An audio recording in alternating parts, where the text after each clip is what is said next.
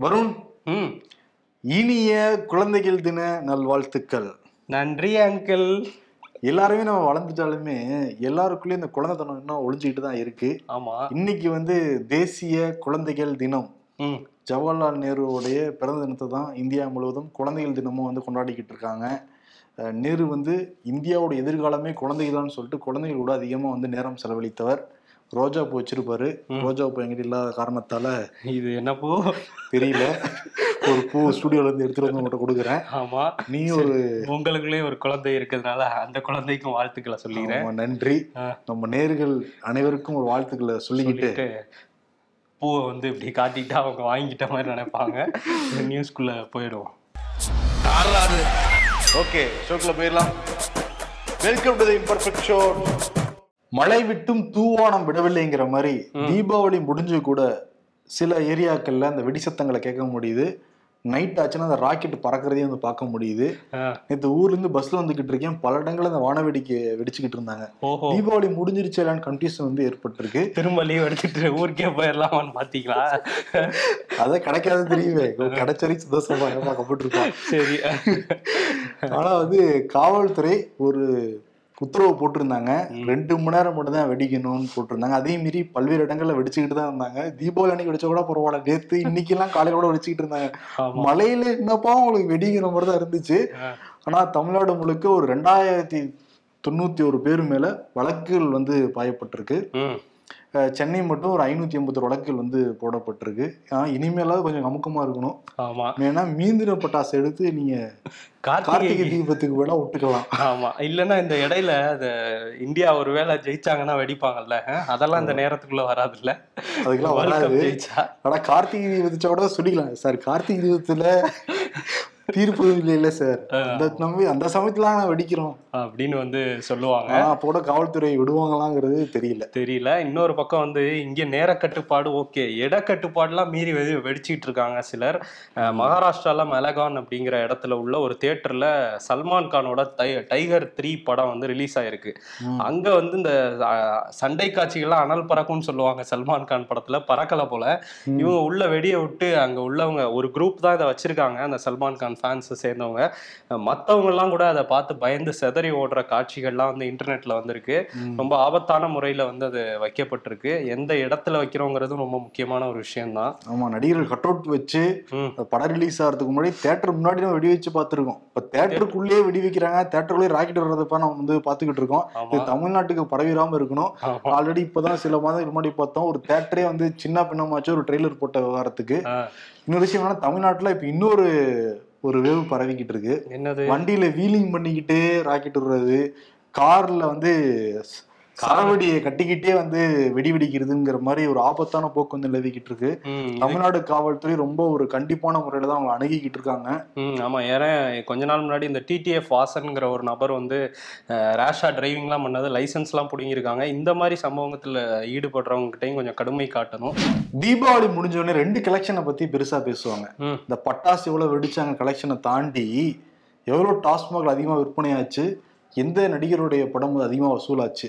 நல்ல வேளை பெரிய நடிகர்களுடைய படம் வந்து ரிலீஸ் ஆகாதனால அந்த டாபிக் இப்ப இல்ல. ம். ஆனா டாஸ்மாகோடைய வசூல் எவ்வளோ அப்படிங்கிற டிபேட் தான் போய்கிட்டு இருக்கு ஆளும் கட்சிக்கும் எதிர்கட்சிக்கும் டாஸ்மாக் நிர்வாகம் வந்து நானூத்தி சொச்சம் கோடி தான் எங்களுக்கு வந்து விற்பனை ஆச்சுன்னு அவங்களே அஃபீஷியலாக சொன்னா கூட எதிர்க்கட்சி துணைத் தலைவர் எடப்பாடியால் நியமிக்கப்பட்ட ஆர் பி உதயகுமார் இன்னைக்கு ஒரு நீண்ட அறிக்கையை வந்து கொடுத்துருக்காரு.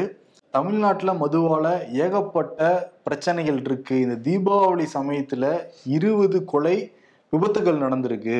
இது எல்லாமே டாஸ்மாக் மூலமாக நடந்தது தான் அப்படின்னு அடிச்சு வந்து சொல்லியிருக்காரு. மொத்தம் அறுநூத்தி முப்பத்தி மூணு கோடி வந்து கலெக்ட் ஆயிருக்கு இந்த தீபாவளி அப்ப மட்டும் இந்த டாஸ்மாக் மூலமாக தமிழ்நாடு அரசுக்கு வருவாயா வந்திருக்கு. இவங்க ஆயிரம் ரூபாய் பணம் வந்து கொடுக்குறாங்க. அதை அப்படியே வந்து திருப்பி வாங்கிக்கிறாங்க மக்கள்கிட்ட இருந்து. இருபது கொலை இந்த ரெண்டு நாள்ல நடந்திருக்கு. கொலை மற்றும் விபத்தை சேர்த்து அவர் சொல்றாரு. இது ரொம்ப ஆபத்தான போக்கு. தான் எடப்பாடி பழனிசாமி தமிழ்நாடு சட்டமன்றத்திலே தரவோட முன் வச்சிருந்தாரு. ஆனா அது தமிழ்நாடு அரசு கேட்கவே மாட்டேங்குதுன்னு வந்து குற்றச்சாட்டு வைக்கிறாரு இவங்க இருந்தப்ப என்ன பண்ணாங்கிறத பார்க்கணும் முதல்ல. அவங்க பத்து வருஷமா வந்து டாஸ்மாக் மூலமா தான் எவ்வளவு வருமானம் பார்த்தாங்கிறது நமக்கு தெரியும். படிப்படியா குறைப்போம் அப்படின்லாம் சொன்னாங்க. படிப்படியா அதிகம் தான் படுத்துனாங்க. நேர கட்டுப்பாடுன்னு சொன்னாங்க. கடைசி நேர கட்டுப்பாடு இல்லாம தான் போச்சு அதிமுக ஆட்சியில. ஆனா ஆர்பி உதயகுமார் வைக்கிற குற்றச்சாட்டு என்னமோ உண்மைதான்.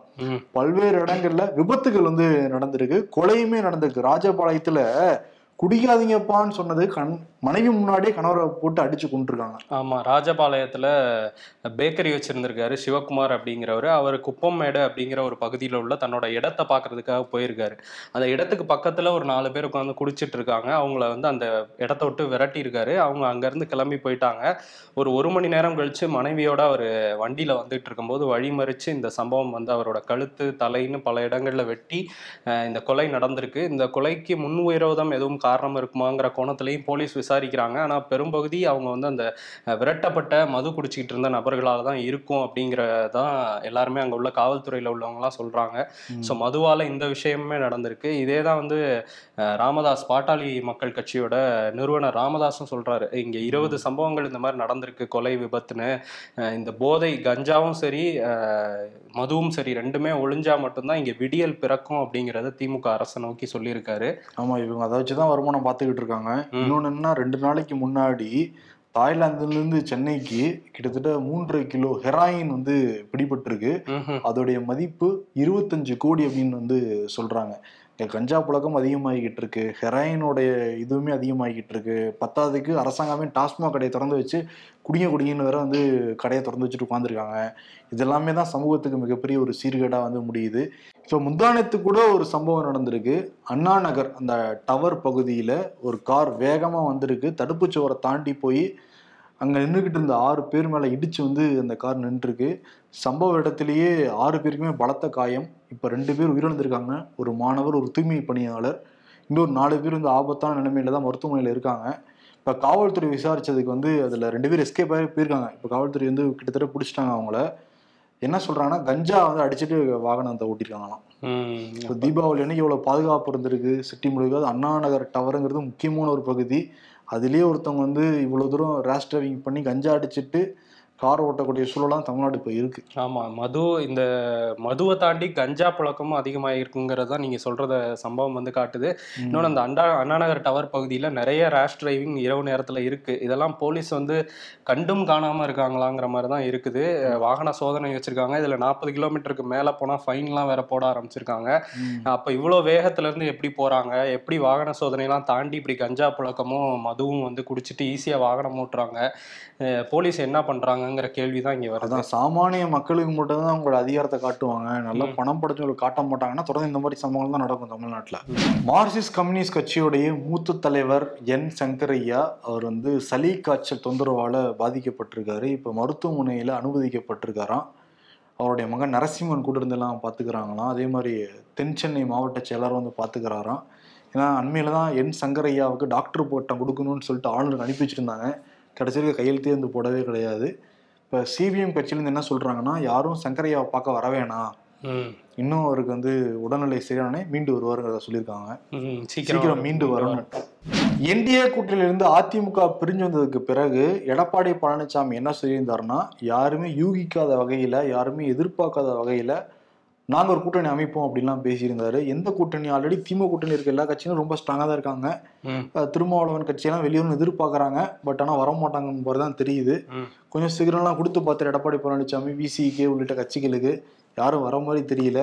அதனால கடந்த சட்டமன்ற தேர்தலில் ஆறு பர்சன்ட்டுக்கு மேலே வாங்கியிருக்கிற நாம் தமிழர் கட்சி இணைச்சிக்கிட்டோம்னா நம்ம வந்து ஸ்ட்ராங் ஆயிரலாம். ஏன்னா மூணு பர்சன்ட் வாக்குல தான் நம்ம ஆட்சி இழந்தோம். இப்போ அவங்ககிட்ட ஆறு பர்சன்ட் இருக்கிறப்ப. ஈஸியாக ஜெயிச்சுட்டு வந்துடலாம்ல இவங்க கூட வந்துட்டு அவங்களுக்கே ஆறு பர்சன்ட் வருமான்னு தெரியல. ஏன்னா இருக்கு. ஆமா கூட்டணி வைக்காம இருக்கிறது தான் என்னோட ஸ்ட்ரென்த்னு தான் பேசிட்டு இருக்காரு. அது வெளிப்படையாவே எடப்பாடி கிட்ட சொல்லிட்டேங்கிறதையும் சீமான் வெளிப்படையா சொல்லியிருந்தாரு. ஆமா. எடப்பாடி என்னை கூப்பிட்டாரு அதிமுக கூட்டணியில சேர சொன்னாரு பட் வாய்ப்பு இல்லைங்கிறத நான் சொல்லிட்டேன். வாய்ப்பு இல்லை ராஜாங்கிறதையும் நான் சொல்லிட்டேன்.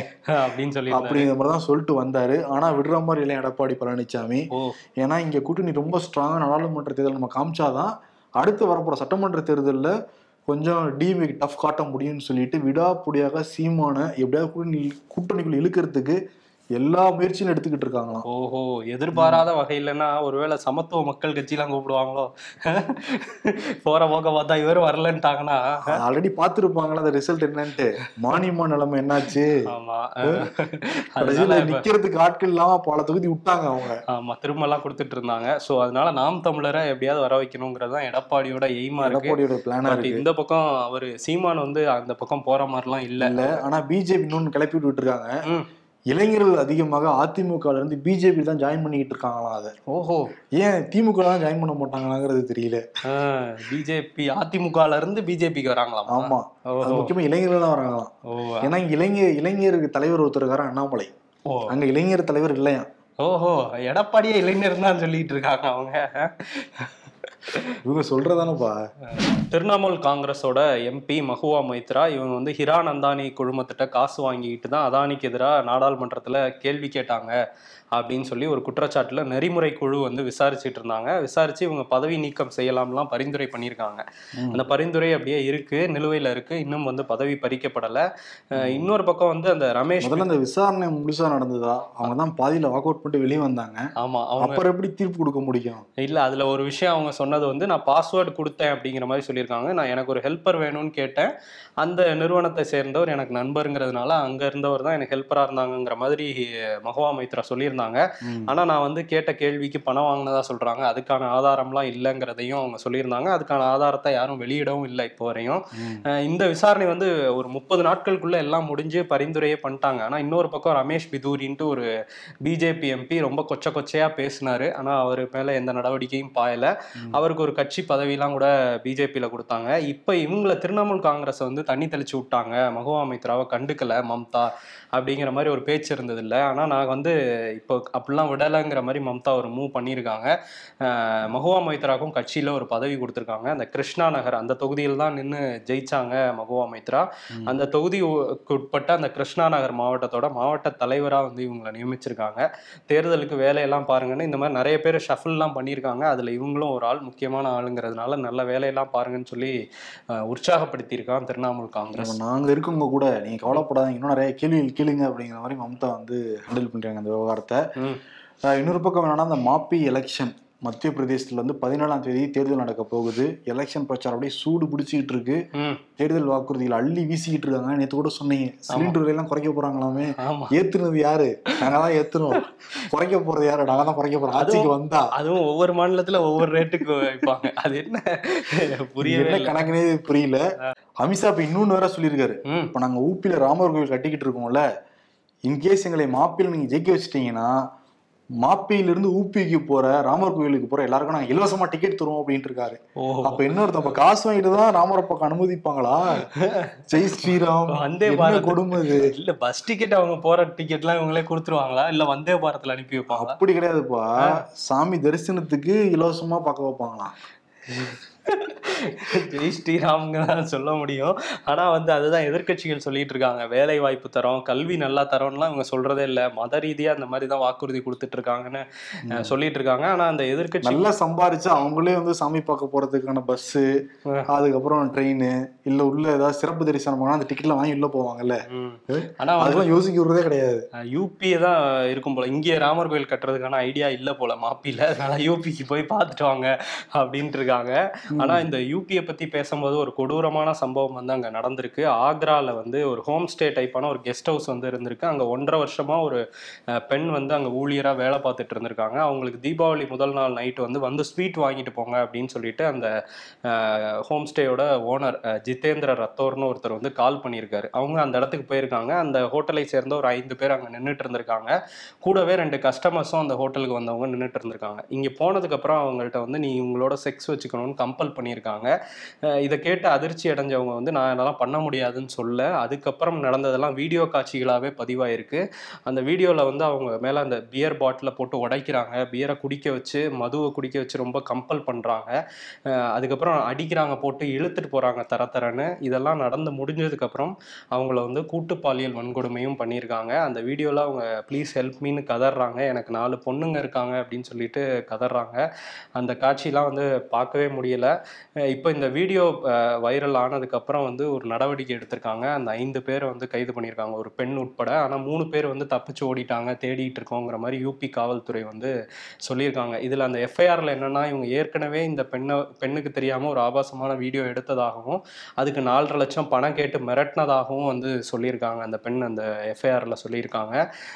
இது வந்து தொடர்ச்சியாக யூபியில் அந்த பெண்களுக்கு எதிரான குற்றங்கள் வந்து அதிகரிச்சுக்கிட்டே இருக்குது ஆனால் அங்கே எதுவுமே நடக்காத மாதிரி தான் மத்தியில் ஆள்ற பிஜேபியை சேர்ந்தவங்க எல்லாருமே பேசிகிட்டு இருப்பாங்க. பட் இது வந்து தொடர்கதையாக இருக்குது முற்றுப்புள்ளி வைக்கணும். சில மாதங்களுக்கு முன்னாடி கேரளாவில் நடந்த ஒரு சம்பவம் ஒட்டுமொத்த கேரளாவுடைய மக்களையுமே பெருசாக பாதிச்சுது. பீகார்லேருந்து புலம்பெயர்ந்து கேரளா எர்ணாகுளம் பகுதியில் கூலி தொழிலே வேலை செஞ்சுக்கிட்டு இருந்தாங்க ஒரு தம்பதி.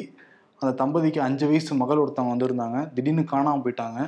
காவல்துறையில் புகார் கொடுக்க சிசிடிவி காட்சிகள் வச்சு ஆராயிறப்ப அந்த தம்பதி வீட்டுக்கு மேலே ஒருத்தன் குடியிருந்திருக்காரு. யாருன்னா ஆசஃப் ஃபக் ஆலாம் அப்படிங்கிற நபர். அவர் தான் அந்த சிறுமியை தூக்கிட்டு போகிற காட்சிகள்லாம் சிசிடிவியில் பதிவாயிருக்கு. உடனே அவர் கூப்பிட்டு விசாரிக்கிறப்ப முதல்ல வந்து இல்லவே இல்லைன்னு சொன்னவர் கடைசியில் ஒத்துக்கிட்டாரு. கடைசியில் அந்த ஐந்து வயது சிறுமியை வந்து பாலியல் வன்கொடுமை செஞ்சு கழுத்து நெரிச்சு அந்த நபர் வந்து கொண்டிருக்காரு இதை வந்து அந்த காவல்துறை வந்து மன்னித்து விடு மகளே உன்னை காப்பாற்ற முடியாமல் போயிடுச்சுன்னு சொல்லிட்டு அவங்களே சமூக வலைத்தளத்தை ஷேர் செய்ய ஒட்டுமொத்த மொத்த கேரளா மக்களுமே ரொம்ப வந்து ரொம்ப பாதிச்சது அந்த சம்பவம். இப்போ நூற்றி ஒன்பது நாட்களுக்குள்ளார அந்த நபருக்கு வந்து மரண தண்டனை விதிச்சிருக்கு கேரள நீதிமன்றம். இந்த மாதிரி உடனுக்குடனே தண்டனை கொடுத்தாதான் இந்த மாதிரி கேடு கெட்டவர்கள் எல்லாமே கொஞ்சமாவது மனம் திருந்துவாங்க. இந்திய பெருங்கடல்ல இன்னைக்கு நிலநடுக்கம் வந்து ஏற்பட்டிருக்கு. கடலுக்கு அடியில ஒரு பத்தடி ஆழத்துல நிலநடுக்கம் வந்து உணரப்பட்டிருக்கு. கொழும்புல இருந்து ஒரு ஆயிரத்தி முந்நூறு கிலோமீட்டர் தாண்டி நிலநடுக்கம் வந்து ஏற்பட்டிருக்கான். இலங்கையிலே இந்த நிலநடுக்கம் உணரப்படாதனால தமிழ்நாட்டுலலாம் யாரும் எந்த ஃபீலும் இல்லை. இல்லை ஆமாம் ஃபீல் அதனால பண்ணக்கூடாதுப்பா அதெல்லாம் நம்ம. இனிமேல் அதை ஃபீல் பண்ணக்கூடாது. ஏன்னா அடிக்கடி நிலநடுக்க செய்திகளாக வந்துகிட்டு இருக்கு. இன்னொரு பக்கம் வந்து அந்த பிரிட்டிஷ் அமைச்சரவையே கொஞ்சம் ஆட்டங்கன்றிருக்கு அதுல வந்து என்னன்னா நம்ம இங்கே தானே இலாக்கா இல்லாத அமைச்சர் பார்த்துருக்கோம். இங்கிலாந்துலேயே இருக்காரு ஒருத்தர் இலாக்கா இல்லாத அமைச்சர். ரிச்சர்ட் ஹோல்டன் அப்படிங்கிறவர் வந்து போட்டிருக்காங்க. இது வந்து எப்பவுமே இருக்கும் போல அந்த பதவி. அவங்க வந்து அந்த கவர்னிங் பார்ட்டி யார் ரூலிங் பார்ட்டியா இருக்காங்களோ அவங்க பார்ட்டியோட சேர்பர்சனா இருப்பாராம். சேர்மனா இருப்பாராம். இப்போ இலாக்கால அமைச்சராக தொடரலாம் அவங்க. அவங்க தான் இலாக்கா இல்லாத அமைச்சர் அங்க. அந்த சேர்பர்சனா போடுறவங்கள இலாக்கா இல்லாத அமைச்சரா வந்து போடுறாங்க. இப்போ வந்து ரிச்சர்ட் ஹோல்டன் அப்படிங்கிறவரை ரிஷி சுனக் நியமிச்சிருக்காரு. நேத்தே நம்ம சொல்லியிருந்தோம் இந்த சுயல்லா பிரேவர்மேன்ங்கிறவங்கள வந்து வெளியே அனுப்பிச்சிட்டாரு. அவங்க அந்த பாலஸ்தீன பேரணிக்கு வந்து எதிராக பேசிட்டு இருந்தாங்கங்கிறது போலீஸ்க்கு எதிராக பேசிட்டு இருந்தாங்கங்கிறது தான் காரணம்லாம் சொல்லிட்டு இருந்தோம். வேறு சில மாற்றங்களையும் அவர் மேற்கொண்டிருக்காரு.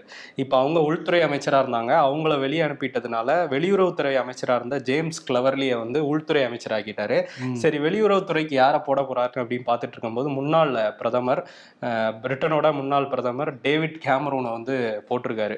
ஸோ இவ்வளோ அதிரடியாக எதுக்கு மாட்டிருக்காரு அப்படிங்கிற மாதிரி பேசும்போது அங்கே உள்ளவங்களாம் என்ன சொல்றாங்கன்னா கொஞ்சம் அந்த கன்சர்வேட்டிவ் பார்ட்டி அடுத்த வருஷம் எலெக்ஷன் வருது.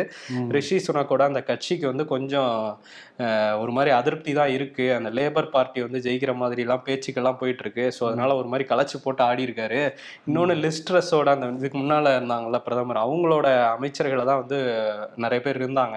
ஸோ அவங்கெல்லாம் வெளியே அனுப்பிட்டு நமக்கு சாதகமான கொஞ்சம் பேரை பக்கத்தில் வச்சு நமக்குன்னு ஒரு ஆட்களை பில்ட் பண்ணும் அப்படிங்கிறது தான் ரிஷி சுனக்கோட பிளான் அப்படின்லாம் சொல்றாங்க. ஆனா அதுல ரெண்டு பாயிண்ட் இருக்கு. ம். ஸ்டாலின் இங்கிருந்து ஒரு பாயிண்ட் எடுத்துக்கலாம். பிரிட்டன்ல இலாக்கால அமைச்சரப்போ நாங்க இலாக்கா அமைச்சர் வச்சிருந்தா என்ன தவறுன்னு ஒரு கேள்வி கேட்கலாம். இன்னொருத்தர் வந்து அங்க வந்து பிஎம் இருந்தா கூட அடுத்து அஹ், வந்து வெளியுறவுத்துறை அமைச்சர் ஆகிறதுக்கான மனப்பக்குவம் அங்க இருக்கு. இருக்கு. இருக்கவங்களுக்கு இருக்குமா? இருக்குமா? யோசிச்சு கூட பார்க்க முடியல. வாய்ப்பு ராசா.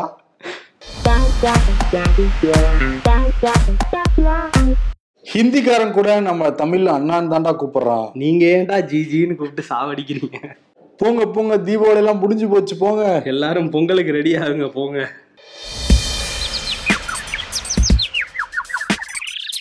ஏழைகளின் நலனுக்கே முன்னுரிமை அமித்ஷா. அப்படின்னு சொல்லிட்டு எல்லாரோடையும் மோடி வந்து எல்லா தொழிலதிபர்களும் நின்றுட்டு இருக்காரு. இந்த தீபாவளிக்கு ஹிட் ஜப்பானா ஜெகர்தண்டாவா? அரசு போக்குவரத்து கழகம் நான். மீன்வெயில் டாஸ்மாக். என்ன கொஞ்சம் திரும்பி பாடுறா? அரசியல்ல இதெல்லாம் சாதாரணமாப்பா. இன்னைக்கு விருது சீமானுக்கும் எடப்பாடி பழனிசாமிக்குமே கொடுக்கலாம். எப்படியாவது எடப்பாடி பழனிசாமி இருக்க பற்றிடணும்னு நினைக்கிறாரு சீமான. அப்பதான் தேர்தலுக்கு போறப்ப கரெக்டா இருக்கும் அப்படின்னு வந்து கால்குலேஷன் எல்லாம் போடுறாரு அவரு. அண்ணன் வந்து சித்தப்பா சித்தப்பான்னு சொன்னாலும் பக்கத்துல வராதீங்கங்கிற மாதிரி தான் இருக்காரு அதனால இருகப்பற்று அப்படிங்கிறதே கொடுத்துடலாம். ஓகே. சீமானுக்கும் எடப்பாடி பழனிசாமிக்கும் இந்த இருகப்பற்று படம் வந்து பரவலா பேசப்பட்டுச்சு. எனக்கு அந்த படம் பிடிச்சிருந்தது. வருணுக்கு அந்த படத்து மேல பல விமர்சனங்கள் இருக்கு. ஆமா. அதை பத்தி டீட்டெயிலா நாங்க ஆக்சுவலி நம்ம. நேர்களே வந்து சொல்லியிருந்தாங்க. அந்த படத்தை பத்தி பேசுங்க ரொம்ப நல்ல படம் அப்படின்லாம் சொல்லியிருந்தாங்க. ஓகே அதே மாதிரி இன்னொரு நல்ல படம் வந்திருக்குது ஜிகர்தண்டா. அது வெட்டு குத்தலா இருக்குன்னு சொன்னாங்களே. வெட்டு குத்து இருந்தாலும் அந்த வெட்டு குத்து இப்போ இருக்க இந்த லியோ இந்த ஜெயிலரை விடவா அதுல அதிகமா இருக்கு? நான் பாக்கல அந்த படத்தை. நீங்க தானே பாத்தீங்க அந்த படம் பாருங்க ரொம்ப நல்லா இருக்கு படம். ஓகே சிறப்பு நன்றி வணக்கம்.